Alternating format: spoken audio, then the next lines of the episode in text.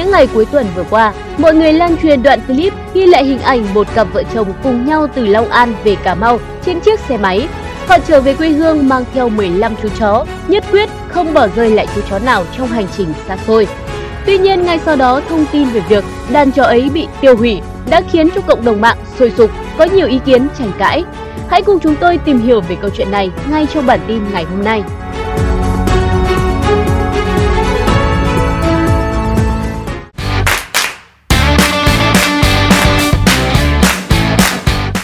Cụ thể, đàn chó trên là của ông Phạm Minh Hùng, quê ở Cà Mau, đi làm phụ hồ ở Long An. Chiều ngày 8 tháng 10, vợ chồng ông Hùng cùng vợ chồng người em khởi hành từ Long An về Cà Mau. Hình ảnh ông Hùng chở vợ con và đàn chó gồm nhiều con chó con cùng đồ đạc lỉnh kỉnh trên chiếc xe máy vượt qua những cơn mưa nặng hạt để về quê đã lay động cộng đồng mạng. Về đến Cà Mau, vợ chồng ông Hùng xét nghiệm và có kết quả dương tính với COVID-19 được đưa vào bệnh viện để điều trị. Đến ngày 9 tháng 10, ông hay tin đàn chó và cả con mèo của vợ chồng người em đều đã bị trạm y tế xã Khánh Hưng, huyện Trần Văn Thời, Cà Mau tiêu hủy.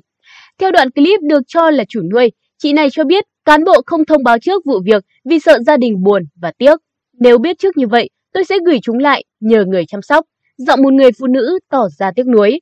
Ngay lập tức, thông tin đăng tải đã nhận được sự chia sẻ đến chóng mặt và nhiều bình luận trái chiều từ cộng đồng mạng. Trong đó có nhiều bình luận tỏ ra bức xúc với việc làm trên. Chiều ngày 10 tháng 10, Ủy ban Nhân dân huyện Trần Văn Thời Cà Mau tổ chức cuộc họp thông tin về vụ việc này.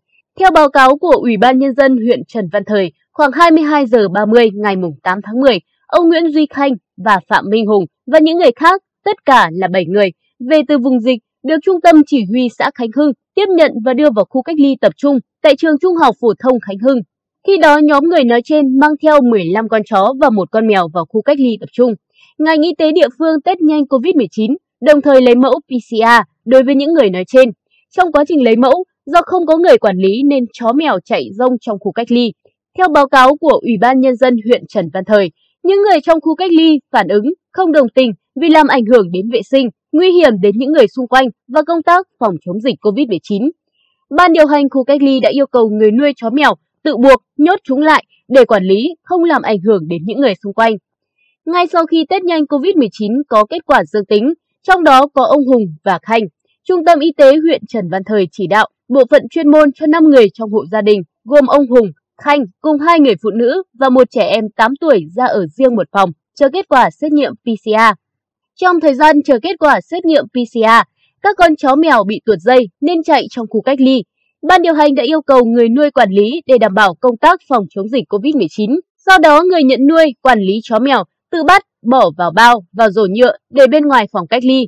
Sau khi có kết quả hai lần test nhanh, ban điều hành, cụ thể là bác sĩ Đỗ Kim Chi, trưởng trạm y tế xã Khánh Hưng, đã báo cáo xin ý kiến về trung tâm y tế huyện, trong đó có đề cập về việc khó khăn trong quản lý 15 con chó, một con mèo nói trên. Giám đốc trung tâm y tế huyện Trần Văn Thời cho ý kiến phân luồng người bệnh, tách riêng người dương tính và người âm tính, đồng thời có ý kiến cho gia đình quản lý chó mèo và thực hiện công tác phòng chống dịch COVID-19, không để ảnh hưởng đến khu cách ly trong việc phòng chống dịch, chống lây lan chéo trong khu cách ly. Tuy nhiên, trong thời điểm này, những người trong khu cách ly và người dân xung quanh khu cách ly có ý kiến sợ chó mèo không quản lý được sẽ chạy vào khu dân cư. Họ lo ngại lây lan dịch bệnh nên phản ánh đến Ủy ban Nhân dân xã Khánh Hưng và ban điều hành khu cách ly, cho rằng nếu không đảm bảo được thì thực hiện tiêu hủy số chó mèo nói trên, báo cáo nêu. Đến 14 giờ 40 ngày 9 tháng 10, có kết quả PCR dương tính cả 5 người, gồm ông Hùng, ông Khanh. Những người này được ngành chức năng đưa đi cách ly điều trị tại Bệnh viện Đa khoa Trần Văn Thời. Người dân tiếp tục phản ánh yêu cầu gia đình người nuôi chó mèo phải quản lý, đảm bảo tốt công tác phòng chống dịch COVID-19. Nhưng từ đêm mùng 8 đến ngày mùng 9 tháng 10, gia đình người nuôi không quản lý được như yêu cầu để chó mèo chạy trong khu cách ly, làm ảnh hưởng đến mọi người xung quanh. Ban điều hành yêu cầu gia đình tiếp tục quản lý để đảm bảo vệ sinh trong khu vực cách ly và phòng chống dịch bệnh COVID-19. Trước áp lực về công tác phòng chống dịch bệnh COVID-19 và từ bà con nhân dân, tác động từ những người đang cách ly trong khu vực, Ban điều hành đã tiếp tục yêu cầu gia đình người nuôi chó mèo quản lý để đảm bảo vệ sinh trong khu vực cách ly và phòng chống dịch bệnh COVID-19. Nếu không đảm bảo thì tiến hành tiêu hủy. Ngay lúc này gia đình người nuôi không có ý kiến gì, Ủy ban Nhân dân huyện Trần Văn Thời cho biết.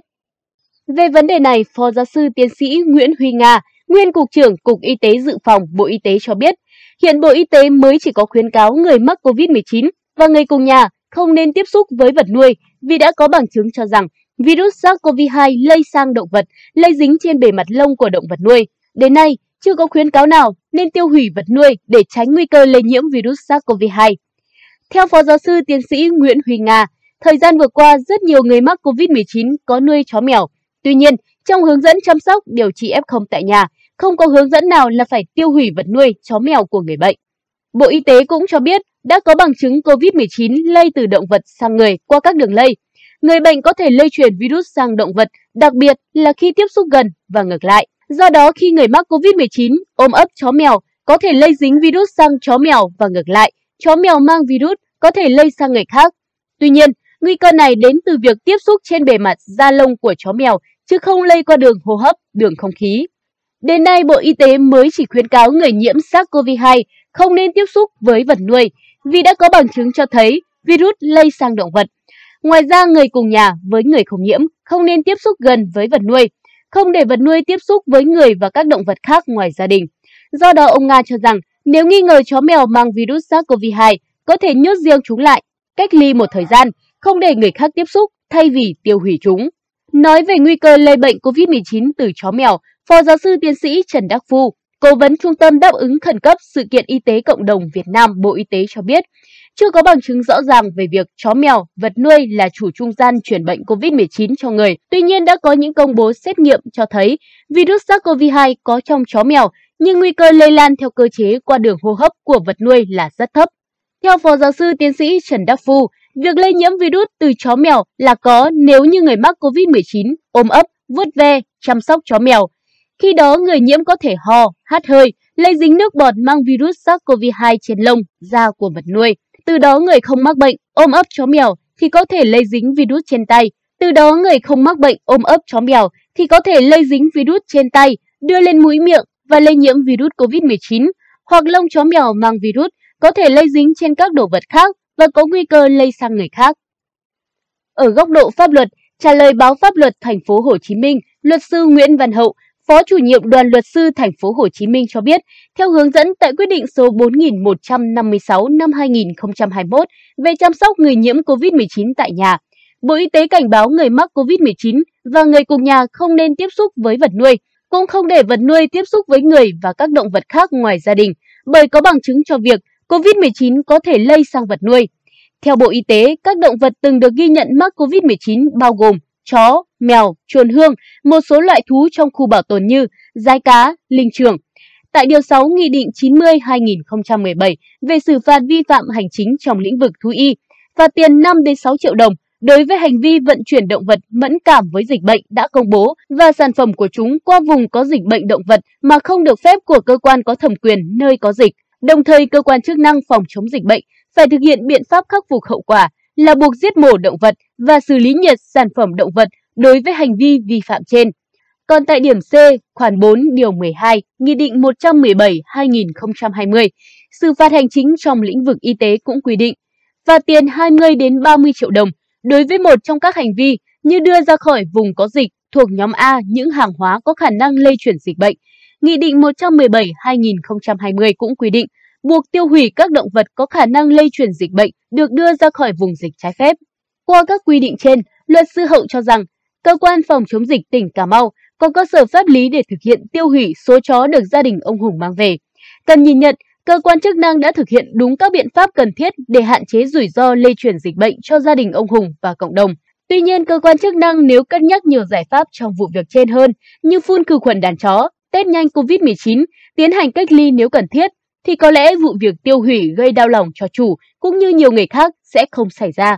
Luật sư Hậu cũng bày tỏ sự đồng cảm với gia đình ông Hùng, dù hoàn cảnh khó khăn của dịch bệnh, phải về quê hương, nhưng gia đình vẫn dành tình thương cho đàn chó như thành viên trong gia đình. Vì vậy, việc đàn chó bị tiêu hủy đã gây nên nhiều tổn thất về tinh thần cho gia đình ông Hùng, cũng như gây nên nhiều bức xúc cho người dân khác. Chúng tôi xin mượn lời của luật sư Nguyễn Văn Hậu để kết lại bản tin ngày hôm nay. Dù vật bị tiêu hủy là động vật, nhưng nếu có giải pháp tốt hơn, dung hòa giữa tình và lý, thì chúng ta nên xem xét kỹ, đừng áp dụng pháp luật khắt khe với người dân. Cảm ơn quý vị và các bạn đã quan tâm theo dõi. Xin kính chào và hẹn gặp lại.